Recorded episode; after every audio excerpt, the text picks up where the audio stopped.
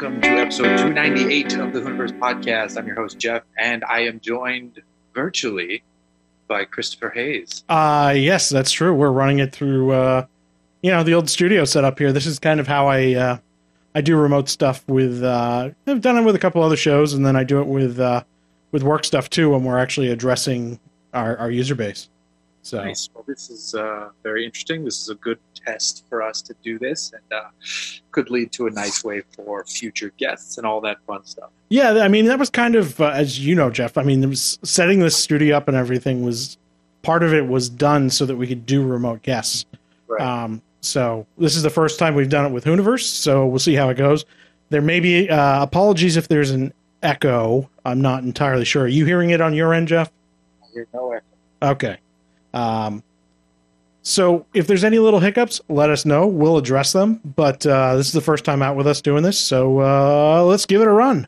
Yes, uh, and we're going to dive into this is going to be the meat of the evening, actually, because it's probably near and dear to your heart. There's a new Corvette. Oh, I was gonna say, what are we what are we talking about, Jeff?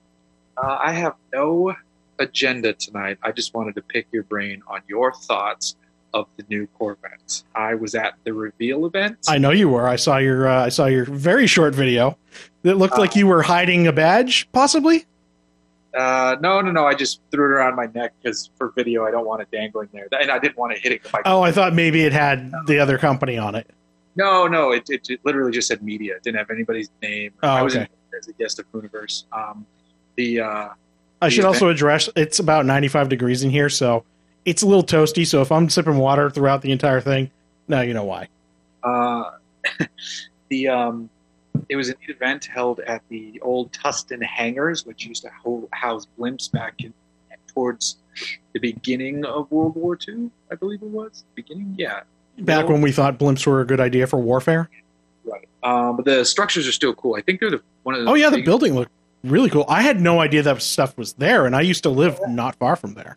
They're. Uh, I think they're the largest standing wooden structures. Like, Yeah, planet. that's what they said on the because I watched the live stream of the event, and the woman that was hosting it said that uh, it was like the I think maybe she said it was the second largest standing wooden structure in the world or something like that, Yeah, it's uh, square back- footage wise, not any other means. But yeah, Yeah, They're built back in 1942. Um, they are pretty cool buildings. I, I, I mean, I've seen them for years. I drive by them fairly frequently. I've just never been inside them, and just watching the doors open was pretty neat. From the yeah, the way the doors open on that thing is actually the coolest thing about it. I Yeah. think they just kind of like slide back, almost like Roman shades. They're pretty cool. Yeah, um, it was cool. I liked it. And then uh, you go in, and right away they had um, the three CERV vehicles. So CERV one, CERV two, CERV three. Yeah, Um, and we should sure. probably mention what those are. Uh, CERV One was the first. Um, it, it was a experimental Chevy vehicle where the engine was behind the driver. It was one. It looks like an open wheel race car. It Yeah. was crazy lightweight. It weighs like nothing. It was like uh, was it stood for like Zora's experimental road vehicle or something like that. The ERV. Oh, CERV. There was something that was a Zora experimental thing too. It's it's this is it was all Zora though who did this one. Then number Yeah. two was it almost looks kind of like um, like an early Ford GT40, like one of the concept 40s, oddly enough. Um, and that thing was also And then there was another one from the 90s as well. Yeah. that looks kind of like a Jag XJ220. Yep. Again, also engine behind. That one might even be all-wheel drive or something crazy. Um, but these, so to, Chevy has been wanting to do this for decades. Yeah, I mean Zora Artis Duntoff uh, said like at the C2, he's like this car needs to go mid-engine or Right. not mid-engine because that's the thing that's been going around a lot. There's been a lot of bitching about it on like Jalopnik and stuff like, hey, it hasn't been mid-engine. No, it's been mid-engine for a long time. It's been front mid. I hate front end. I don't. I choose to disagree that that is, unless the engine is behind the driver, it's all front to me. I understand axle placement and engine placement, Yeah. and there's between like Audi's front engine and Corvette, you know, like um, where the Audi's like three feet past the nose. It feels like sometimes, even though they've gotten a lot better. oh I yeah.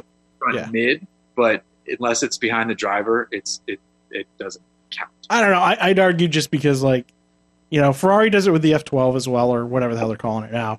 Um, but And I would the- disagree with them too. So it's not just me being a Corvette thing. No, no, and I get that. It's just it's one of those things to where like show me where you know the center of gravity is that it that will rotate around. I can't remember if that's moment of inertia or which one that is. I think that's moment of inertia. Anyway, wherever that is, like I'm cool with that so long as it's, you know, so long as everything's balanced fore and aft of that. Um, so, but it, it's it's fair to say though that this is um, the first time in the production it's been behind the driver, rather than Yeah. getting hung up. and and the funny thing is, is I think the product of that will likely be is it's probably going to have a rearward uh, weight balance now. I think it's slightly rear shifted, and oddly enough, and you never see this, the brake rotors are slightly larger in the rear, That Like- would make sense. and it's usually you know it's always bigger brakes in front. It's- That may that indicates to me then that there may be a significant rear weight bias. I don't think it's significant though. I think there's already been speculation that it's pretty neutral. Now, when you say bigger in the rear, do you mean just bigger than it had been, or bigger than the front rotors? Rear rotors are slightly larger than the front rotors, unless there was a typo in GM's. The, the, the only thing that would, would make sense for then is if there's like a 40-60 rear weight balance. I, Um, I feel like they couldn't put the car out though if it was 40 60. You know, I feel like this has to be pretty close to neutral, and maybe they just needed that slightly larger surface area. I don't mean we'll just have to wait and see. We're gonna have to see it corner balance. That's that's what it comes down to. But I mean, you do that over if you've got a significant rear weight bias, you do it that way because now you've lost all that that weight up front, so that you're gonna squat now more in the rear. So that tells me it's probably gonna feel like stopping a 911 turbo or something at this point. It's Yeah. probably gonna be a bit of a squat in the back. You know, i'm very so when the first like camo shots were coming out i was like okay this is kind of oddball like quasi ferrari esque and this and that and then i finally the, the images the official images leaked online like an hour before the event Yeah, the, uh, congratulations to whoever was in charge of that at GM. They kept it tight this time. They did. They did uh, until Esquire boned him. Um, and then uh, it looked really good in person. It it still says Corvette to me in its design language. The nose and the Mhm. tail say Corvette. The only way way it gets lost, and this happens to every mid-engine car, is in the direct profile, because that's just how mid-engine cars look. Oh, Uh, yeah. you know, like when you look at it directly from the side, you're like, oh, I see a bit of Acura, I see a bit of Ferrari, I Mhm. see a bit of McLaren.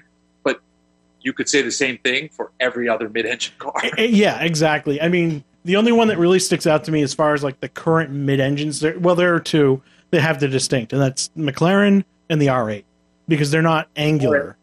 You know, Yeah. they're very they're very swoopy, if you will. You know? Yeah, everything else is is hard. right. Everything cut lines. Yeah, no, that's a good point.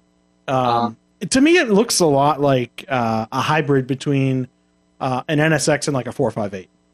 Yeah, totally. Um, which isn't a bad thing. And then there's enough style in there that says Corvette that it's still it works for me. It looks really good. Um, and then I like ninety percent of the cabin space. Mhm. That row of buttons seems fucking stupid. yeah, what was there? Isn't the count something like 20 buttons? I don't, I don't even know. It's just, I mean, I know the argument is that it's HVAC. It's kind of a set it forget it. Yeah.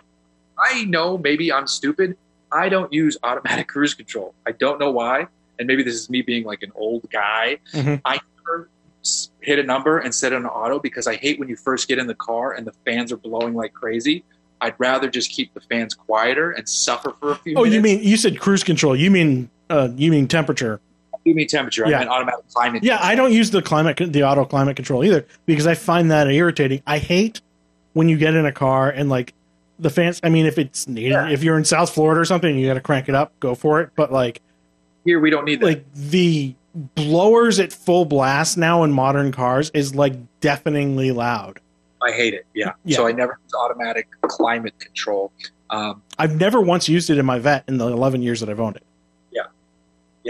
Um, so I, I mean, I can understand the argument for why people would say, but I, I don't know, man. I, I just think it looks fucking silly. But 20 buttons down the middle. Um, I, I, I kind of had a theory in that, you know, how everybody bitches about touchscreen controls to things. Yeah. So I think the, the GM engineers at this point, because they were experimenting with, you know, with like the CUE system and some of the Chevy MyLink to where there were very few physical buttons, they said, I think somebody just went back and went, Oh, you want buttons, do you? yeah. Here are all of the buttons. Right. Um, Yeah, it's like they rendered a chart out, like, well, we could do this as a joke. And someone's like, yeah, that's perfect. They're like, really? What? Uh, yeah, I think it's it, it. To me, it seems like one of those quirks that like um, you're gonna. It's gonna be mildly annoying at first, but if you actually own it after a week, you Yeah. it's gonna be whatever. Oh, I'm sure. I'm sure. You're probably right about that. But I don't. I, I didn't mean all of those buttons could be condensed into a rectangle that lives under the screen as physical buttons still. And I, whatever. Uh, the rest of it looks cool. I, I the steering wheel doesn't bother me. Uh, all the I'm not crazy about the wheel, but eh, whatever. It doesn't bother me. Um, and then I, there's some good color options. Like there's a red and a blue. That's oh, kind the, of the, there's that brown though is I want that brown on the outside. Oh yeah, Zeus bronze metallic. I think it's called. God, that's a pretty color. Cool. It was cool. It. I think it looked browner on video than it does in person. I looked at it on the website. It's got more of a grayish tints for sure. More of a grayish green. Um, but I, I like, I really like that color on a lot of cars. Like Infiniti used to sell cars in that color, and I really liked it in that color. Yeah, the the red. The, obviously, everyone's going to need to get Z51 right out of the gate. Oh, you're well, yeah. I mean, okay. So here's my thoughts on Z51. Um, in the C5 and C6 days, Z51 bought you like sway bars and slightly upgraded brakes and all that stuff. Right. Um, but if you were actually gonna, if you're a person that was gonna go and upgrade that stuff anyway, it was a waste of money.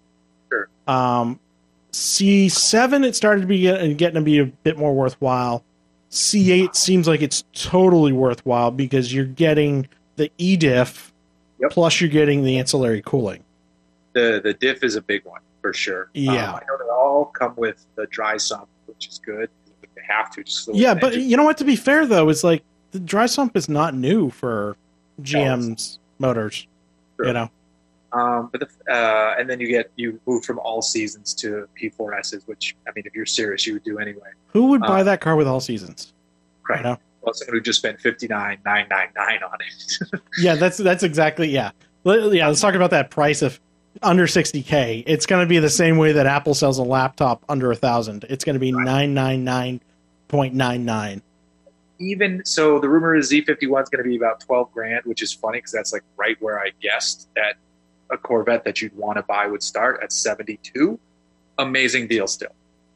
Uh, yeah, and I think once you probably you can pro you'll probably be able to spec out a base C6 to about 85.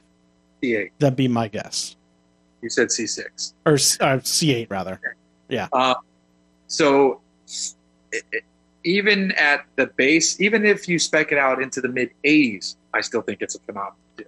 Oh Um, yeah, there's nothing that touches it. I mean, this car is such a heartbreaker for this for for Toyota with the Supra because Supras are kicking in that 60k mark right now, and you would be insane. Like if you're buying the car not just because you love the Supra, but you're buying it because of perfor- performance potential, Right. that sale's just gone. It's disappeared now.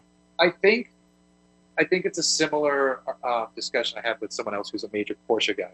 Uh, I think a lot of the super initial Supra buyers are probably people who've been dying for this to come back, and Yeah. they don't care.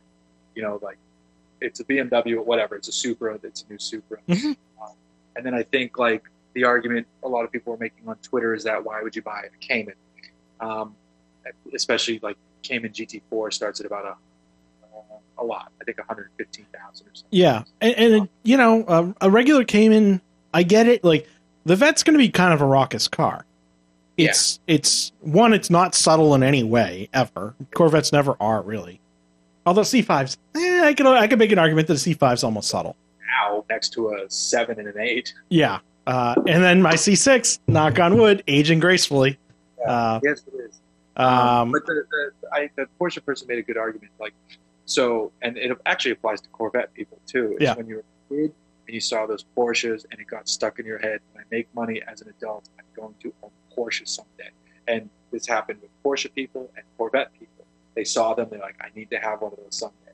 So the arrival of the C8 doesn't affect the guy on the path to get his Cayman, but he know he might look over and go, "Oh, that's a pretty badass car. Yeah. I'm still buying a Porsche." And I think- and the Corvette guy is like, "Oh yeah, sure, Cayman's cool, but American V8, yeah." I think the guy that casually kind of, uh, or not even guy really, but the person that wants the nice. How woke of you. Uh, well, I say this just because like women tend to buy more reasonable vehicles, right? Generally speaking, they're not as insane as we are with this stuff, especially young men. I think young men, if you've got the money from a Cayman to a Corvette, I think the Corvette's going to get the sale. I think Well, if you're, I it's think if you're, well, he, hear me out. Is I think that if you're a little older and you're looking, you're like, I want mid-engine, but I want some refinement, and I don't want something that draws a lot of attention, and I want it to be kind of just chill. I think the Cayman's in your in your territory, you know, uh, or if you're a diehard Porsche person. But if you just if you want the mid-engine chassis because you want you know you want a mid-engine chassis and you want to have do stupid things with it, I think maybe the Cayman sale's gone. I I just feel like if you're the Porsche buyer, Yeah. at some point you're not as focused on the numbers. Though maybe you maybe they used to be, and there were other cars that were like ninety percent as good performance wise, but then the Porsche steps over. So like uh, last gen Aston Martin Vantages was always a concession that you're giving up tons to the 911, but you pull up to the valet in a Vantage. It's like, oh, who gives a shit about a 911? That and Astons tend to age very well. You know? Yeah. And then the, the like a Corvette guy next to the stoplight of the Porsche guy, they'll look it over at each other's car and be like, "Oh, that's cool," and then be very happy they're in their choice. No, no, no. Let's be honest. The Corvette guy sits there revving, and the 911 guy is going, "Really? Yeah, I'm not going to do. Yeah, exactly. I'm not going to deal with this.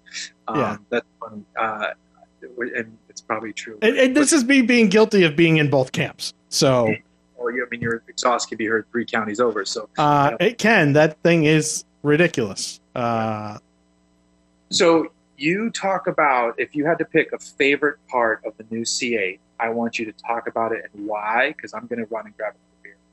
Uh, okay. So uh, as far as the C8 goes, I think um, the most interesting thing is what they've done in in terms of being able to get some really complex casting techniques in order to build a super rigid mid chassis car without breaking the bank. They didn't have to do a carbon fiber monocoque, although that would be cool, but they were able to do it with conventional manufacturing techniques that GM knows how to do well and scale up at a reasonable cost. Right. What are you drinking there, Jeff? It's a little hard to see. Wolf Pup Session IPA from Golden Road.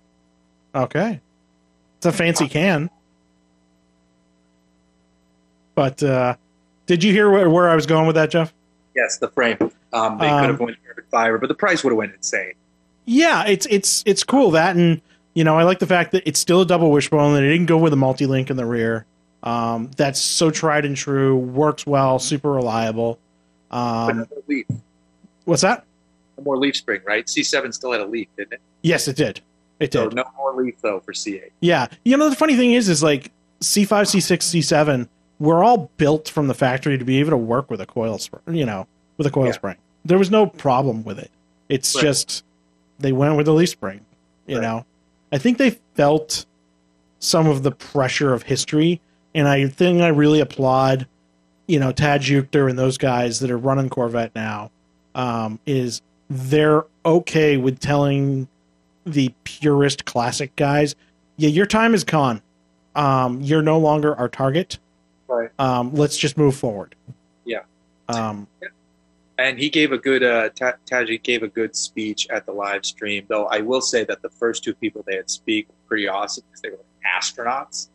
Um, oh, and- okay. I didn't see that. yeah. So uh, Mae Jemison and Commander Scott Kelly came out and spoke for like ten minutes. Mhm. uh, talking about space, and then it tied into astronauts and Corvettes, the 50th anniversary of Apollo, all that stuff. Yeah. So that and for people that don't know, NASA had a history. I don't think they do it at all anymore, although they might start again. NASA had a history of they still do Corvette stuff. Yeah, so NASA, if you if you're an astronaut, when you got back to Earth, the GM went, "Congratulations!" Now, as a token of our appreciation, here's your new Corvette. Actually, there's a workaround for that. NASA would not allow them as government employees to accept a free car. So, Yeah. de- Under modern ethics for that stuff, yeah. A dealer in Florida sold them to them for a dollar. Yeah. And so they technically paid for the cars, and the NASA was like, you know what, fuck it, it works for us. Um, and then that's how it started with John Glenn, I believe, and then like for decades, astronauts all drove Corvettes, and I believe some of them still drive Corvettes. I mean, Scott Kelly said he has Corvettes. Um, yeah, they want a lot of fans with the NASA guys doing that, and Yeah. you know, cool. It's Um, It's cool. And then the three Corvettes they brought in for the live stream reveal on stage were red, white, blue because, of course. well, yeah, cause cause America. Yeah. Uh, Now, I'm curious where they're going to go from here. Like, what is the Z06 going to do?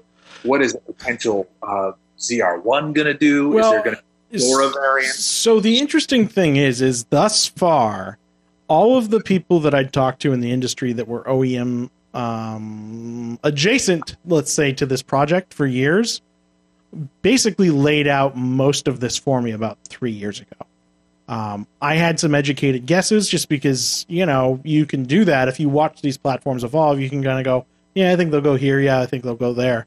Right. Um, and the when I was at SEMA, the talk of the engine for the Z06 was a five and a half liter twin turbo dual overhead cam motor, a variant of that Blackwing motor that Caddy is starting to use now. Right. Um, That would be dope. and it's supposed to be flat plane, rev to about 85, and twin turbo. Flat plane, really. We'll see. Um, I had my doubts on the flat plane part of it, um, but uh, it should also be massively over square as a motor. Um, Okay. So relatively short stroke and just lots of revs, but they make up for the lack of torque with the short stroke by turbos. Um, Yeah. Which, by the way, there is never a car that's been clearer set up for turbos from day one since that car. It's just got two gaping holes on either side of the engine where they're clearly going to be putting all the forced induction hardware. Well, someone also said that there's talk of like um, hybrid variants in the future, and there's a Yes. tunnel forward, which is there's nothing in it now. Yep. But that's where an electric motor would. That I also noticed um, when you know you know at the live event where they like to put them up on the side. You know they like to stack the car up on the side. Um, yeah, you can very clearly see that they're running you know the fluid lines right now for cooling, but Right. there's clearly room for for a drive shaft. But I don't think they'll even do a drive shaft. I think that what they'll do is they'll put electric motors in the front. Yeah. uh, and that'll be that. Yeah, just like hub hub style or just dri- driven right there. Yeah. Yeah. Um, makes- so, yeah, I, I'm going to predict the Z06 is probably going to come in around 800 horsepower, and then they'll put out a ZR1, you know, within the last two years of production and make it a thousand. Jesus Christ. That'd be Um, great. It's, th- I mean, GM, I mean, the five, uh, the 500 horsepower on the base model or 492 or whatever the hell they're calling it, um, is clearly GM just recycling. I mean, as much as they say they they're not recycling an engine, they're recycling an engine. Um, that is a holdover. I wouldn't be surprised at all to see that base engine disappear in probably two years. Um, just kind of like the C6 went from the LS2 to the LS3, Yeah. which wasn't a drastic architecture change, but I just anticipate the GM probably will drop the pushrod motor in the Vets in full within a couple years of production. It's just historically, every time GM launches a Vet, the first model year of the new one is usually kind of a hybrid of parts from the old car and the new car. Yeah. Um, Someone made a great point is that um, GM is crazy not to offer uh, like a, a small batch run of launch edition cars, price them at like 120 or something crazy. yeah. Make a few hundred of them. Um, you know, no more than a thousand, but keep it light. They, they'd sell them all like that. They would, but the question is, would they take a hit with their their reputation as being the everyman's supercar? would that hit? Would that tarnish that image with a certain group? Uh, maybe, but you just say, well, don't buy a launch edition. You know, maybe Yeah. it's possible. Possible, but I, I agree. They'd probably sell them all. You know, just like you know, I mean, Ford has no shame about doing special edition Mustangs. There's a special edition Mustang for like every month in the year. Right now, how do you feel about the no manual thing Uh, I'm fine with it. Um, too? Actually, it's the the reality is is that the vast majority of Corvette sales have been automatics for a long time, and the business case for building a manual in there is tricky at best. Um, if there's that much demand, they'll figure out a way to do it later on. Um, but I don't anticipate there will be because that appears to be the ZF eight speed auto uh, dual clutch that's in there, which is the same transmission that Porsche uses in the 992s. this uh, and a manual would block all those buttons on the side. Mm-hmm. So And you, you, you gotta have buttons.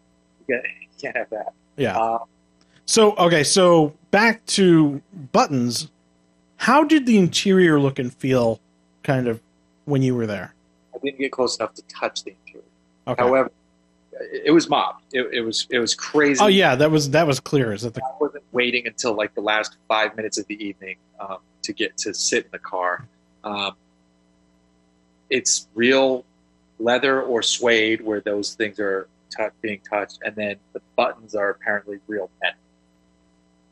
Okay? That's a big step up. Which gear is metal? If it, if you see metal, it's metal. That that's good. That's that's really good. Um, it's you know the C7 was a big step up in interior, um, but you know they still had a little bit more to go. Yeah. Um, and if I wonder if that's executed with nice materials, Yeah.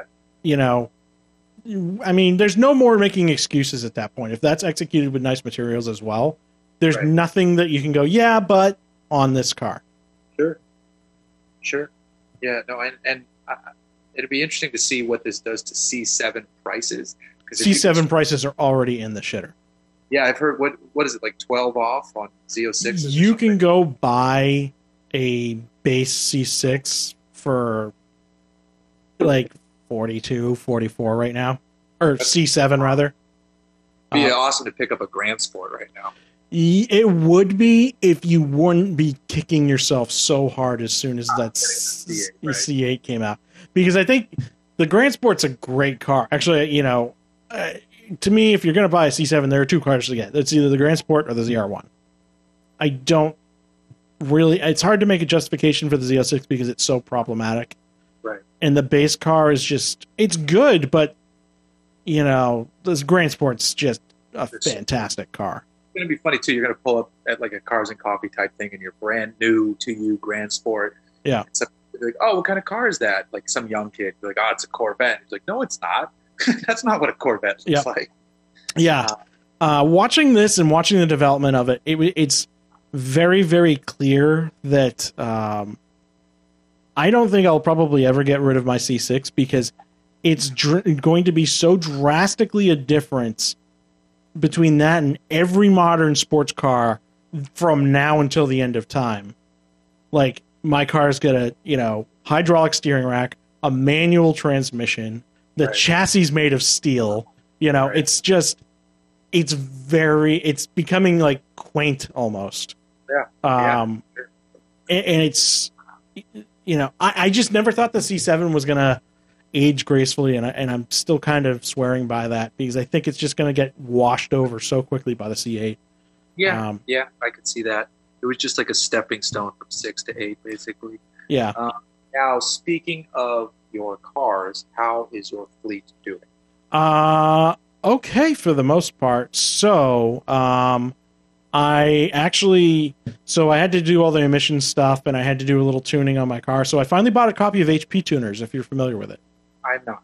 Uh, HP Tuners is the standard software for basically editing all LS motors, and they've really they've expanded now into into Ford and uh, Mopar stuff too. Um, so you fire it up on your computer, and you can modify pretty much anything that you want to on there. Um, so I'm starting to get into you know tuning that thing a little more, so I can actually understand that software a bit better. Um, so that's cool. Um, so the the vet's kind of a work in progress Um, think I've got a big brake kit coming via uh, a friend of the show. Um, so uh, we're talking about getting that together for episode 300. So if everything comes in, I will bring it, you know, to episode 300 and prop it up proudly behind the camera and go, "Thanks, guys." Uh, and then um, let's see, uh, and then the Porsche is currently had a problem with one of the taillights. So apparently now to fix that, I have to disassemble the entire rear end of the car. Cool. You're going to do it yourself, though. Uh, yes, yes, I am. Otherwise, that'd be a hefty bill. Uh, oh, I do have the warranty on it, but I still Oh.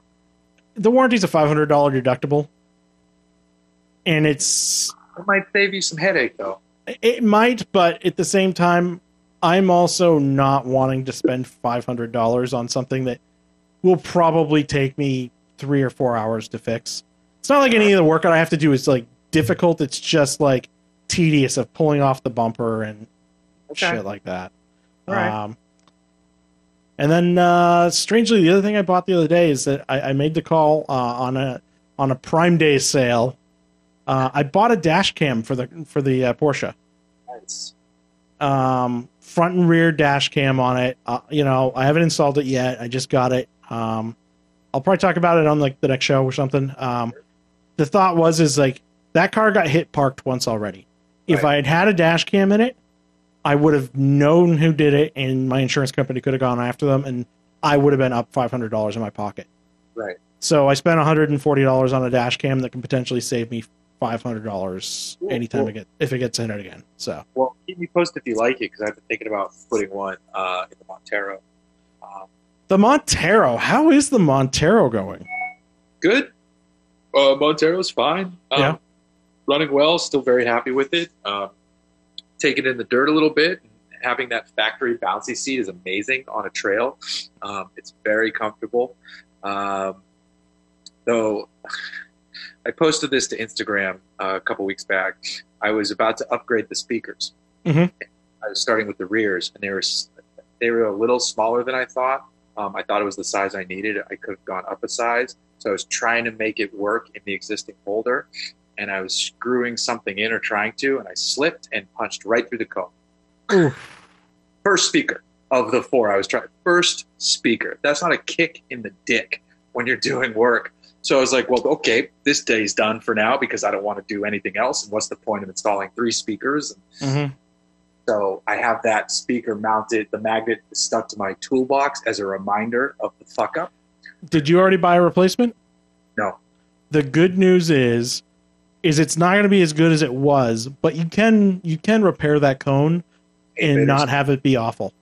Yeah, Um, it Yeah. wasn't an expensive speaker. Um, uh, I mean, even still, if you if you if you fix it carefully, you use the right material, because it's not like the speaker cone is what generates the sound in and of itself. If that makes sense, it's the movement of the cone. right. So like so long as that cone's rigid, like Yeah. and you you re- make the repair on like the back side of it, Yeah. you'll probably be okay. And with it being a rear speaker, you'll probably never notice the difference anyway. Maybe, maybe. Um, but either way, I got to get cracking and get the rest of the speakers in. And Yeah, just Uh, get some see like fabric tape and use some super glue on it, and you should be good. we'll see. It was uh, it sucked though. Sucked. bad. Oh yeah, very- yeah, yeah. No, that's I, I've done that many years ago, and uh, you go, well, there goes one hundred and forty dollars. yeah. No, they weren't that expensive. Um, they were pioneers, so they're not. You know, they're good speakers, but um, it sucked. Did you put a head unit and everything in it too, or What's that? did yeah, you put a head unit? It's been in it for a bit. Okay. Um, I have a Clarion M508 in there, which is working fine. It was just time to upgrade the speakers because it's it's if I have like the windows cracked, it's just hard to hear. The speakers aren't loud enough. you Yeah. know? Um, so I just need more juice running through there. Um, and then uh, Benz is still for sale. Um, just driving it occasionally and not pressing too hard to get it sold. I guess I could be doing more work. I, I keep toying with the idea of just throwing it on Bring a Trailer and whatever happens, happens.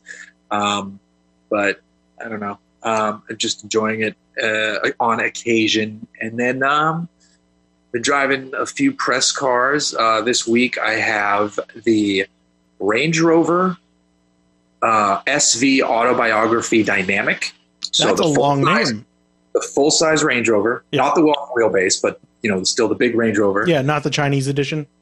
Yeah, but with the 550 horsepower supercharged V8, and then instead of five seats, it's four seats because Mhm. it's a little nicer inside. If you had to guess uh, an MSRP on that, what would you think? 135. 182. Holy shit. That is not worth it. And then, so the long wheelbase version starts at 210. Uh, what does like a Bentayga go for? Uh, it's in the twos, I think. Uh, hold on, I'll tell you right now. But the uh, so I took the Range Rover today in the dirt to just you know like you're, what do you do with a hundred eighty two thousand dollar um, uh, Range Rover? Right. Get it dirty. No one else will. And um, we got it up there to the top of this canyon road or this trail. And I told Josh, who was shooting with me, I'm like, all right, take it down this trail. I'm going to fly the drone. He got in the car, put on his seatbelt, drove three feet, and blew the left front tire. Hopefully that was on camera. Uh, we filmed him fixing it because I made him change it.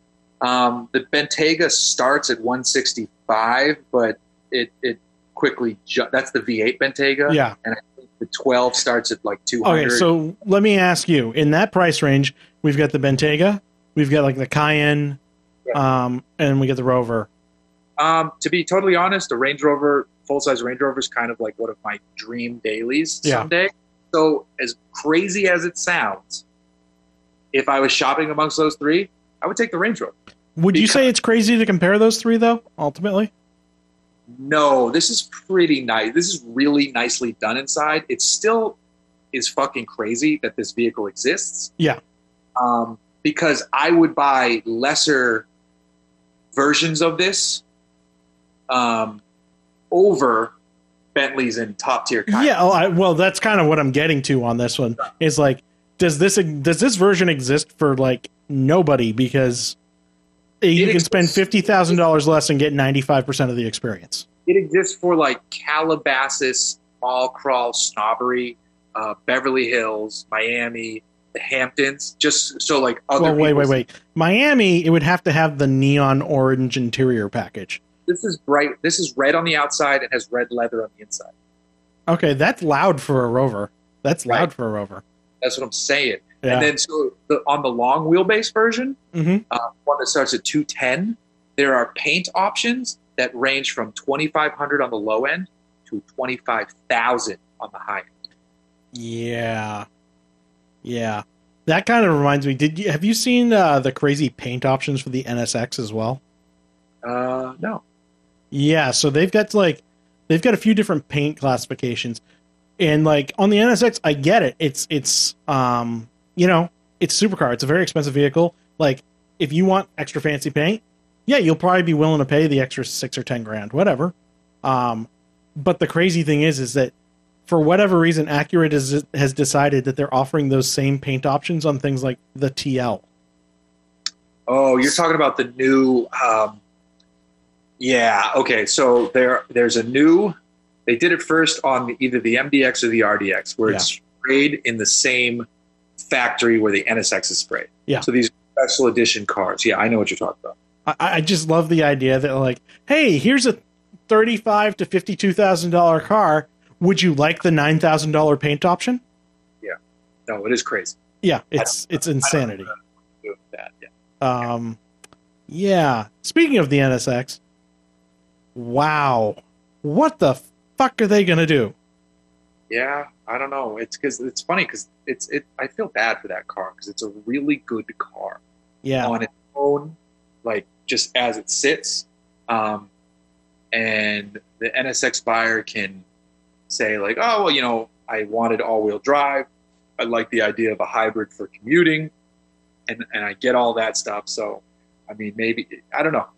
I don't know. that's, I feel like NSX buyer is not a Corvette buyer. You know, like I feel like that's too. yeah, but from a car that's already very niche to like Yeah. peel off a handful more buyers, like Yeah. that's like painful for them. I'm sure.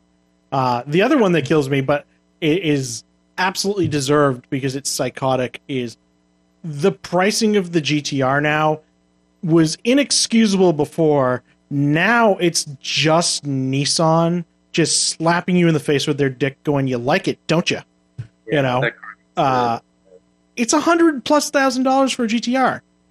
In a Well- world where we now have a sixty thousand dollar mid-engine Corvette, uh, honest, actually, if you go all the way to the top Yeah. GTR trim for 2020, um, it's 200.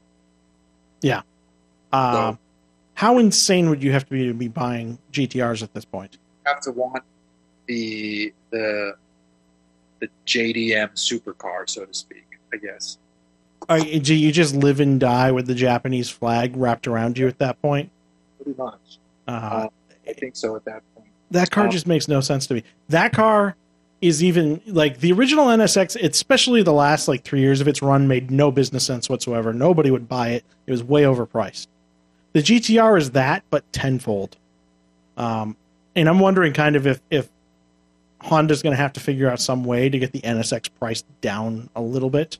Well, the other thing I was talking with someone is they should do like an NSX Type R, uh, and do like, like some crazy Power One low production numbers, um, and just go nuts with it. Put a, like a GT3 wing on it from their race car, Yeah. and make it like 650 horsepower or something bananas, and just stoke interest in it again. Have you have you looked into kind of any of the NSX tuning stuff? Has that com- community kind of No idea. I mean, it's it's Honda, so it has to exist, but yeah? I, I don't know. I haven't heard anything about it. I'm just wondering, like, how much headroom did they leave? Are they going to be able to just turn up the wick on the NSX a little bit, just crank the boost a little bit, and go, okay, we're cool now. This is 650 horsepower. The base vet's 500. There's enough of a difference that it helps justify us. I'm sure. I mean, most of these automakers leave stuff on the table for those purposes, so we'll see. I'm sure there's discussion about what they're going to do next.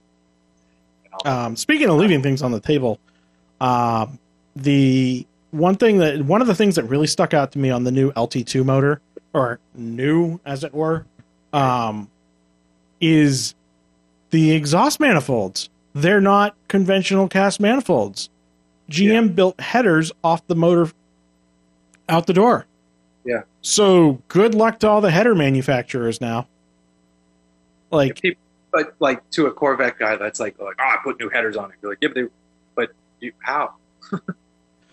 you know what? From a guy that's done headers on so many cars, I look at that now and I go, good enough. Because especially being in California dealing with emission stuff. Yeah. Um, although it might you might argue that it'd be easier to get through now than ever because you'll always be like, look, look, they're just like the factory headers. Maybe, maybe Um, it's definitely possible. Um, either way, this car is very exciting. I can't wait to drive it at some point down the road. Um, it, it's it's going to be an interesting machine. did the price surprise you? Yeah, though there was an audible gasp in the room. The Yeah. whole room. It's. I, I was talking to my dad about this the other day, and like the number of times people told me, "Oh, it's going to be a hundred thousand dollar car." I'm just like, I always looked at them and I went, "Why?" It inherently costs no more to produce a car with an engine in the front versus an engine in the back. It's still the same amount of steel and aluminum. It's just in a different place.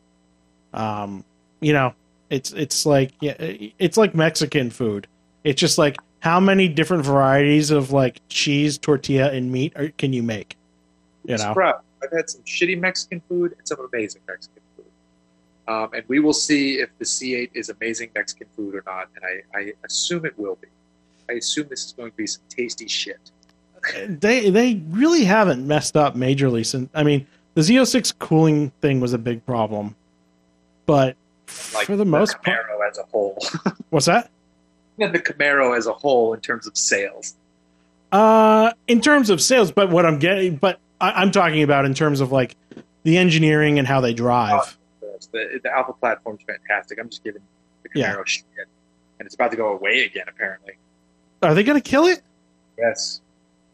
Where, where'd you hear that? Uh, there's a number of people reporting it a couple weeks ago. Um, the rumor is that it's not going to live on much longer uh, in its current state, and there's no plans for a next gen. I highly doubt that. Uh, It's, there was a lot of very big outlets reporting it with like people in GM saying we don't have another gen plan. Like it, it's gotten its ass handed to it in the sales department so badly, where people are like, Yeah, but not but only recently because it was keeping up for a long time.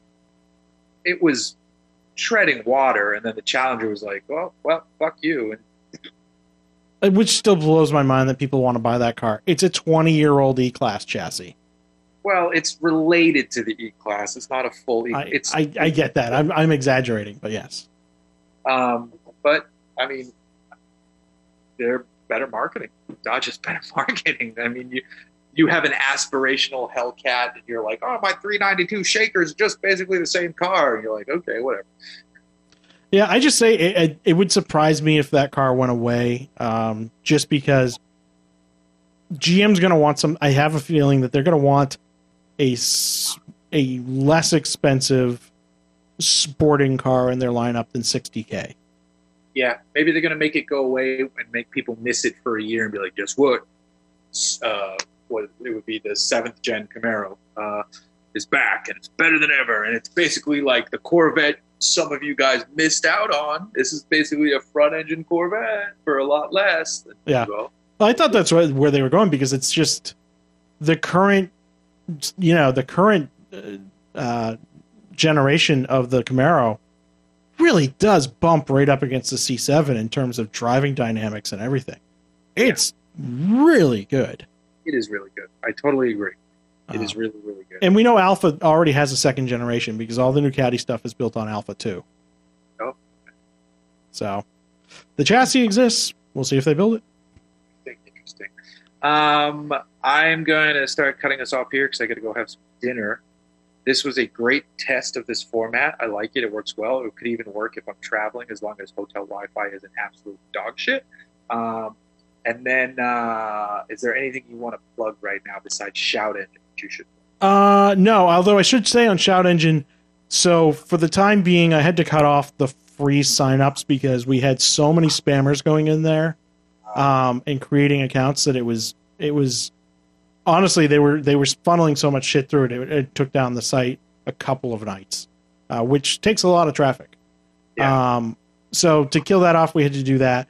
I'm probably going to come back with a very low cost account option. Uh, I mean, the lowest is five bucks a month right now, but we may do like a 99 cent basic one or something like that. Uh, and then uh, Joe and I have actually been working on uh, Shout Engine V2, uh, which will likely launch later in this summer. Um, I'm wrapping up kind of, uh, as you guys know, I, I work on another project called Guardian Circle as well, and we're wrapping up with that. And after that, I go straight into Shout Engine V2. So, um, Cool. lots of things going on here. This little office, I basically live in it. So, uh, welcome to my room, I guess. Nice, nice. Uh, I will be sending out more information on episode 300 soon. It is not going to be as big as episode 200, just a small get together. We have a fun guest for the evening. Uh, my friend Derek Chase Gibbs of Reel Big Fish is going to sit in with us for episode 300. He's the bassist, and he is an awesome car dude and a beer lover and just a good guy. So he'll be fun to chat with about his. Uh, Yeah, we're going to talk about 300. We I- Jeff and I have just been so busy. Our, our you know, it's not like uh, not like there's any bad blood or anything. It's just like our pro- our, our schedules have not aligned. That's No. been the problem. nope, nope. Nope. Uh, yeah, schedule's been tough lately. Um, but we're Our lives done. were very different when we started this show. Yeah. So, Yeah, that was a lot of episodes ago. yes, it was. um, so I'll be sending out more info on that soon. And then in the meantime, if you're listening to this, you already know where to find me on social media. Go to Hooniverse.com, especially if you want to read more about the 2020 Corvette. I have a video of the 2020 Corvette up on the YouTube channel. And uh, we will see you guys uh, next week. All right. Bye bye. Cool.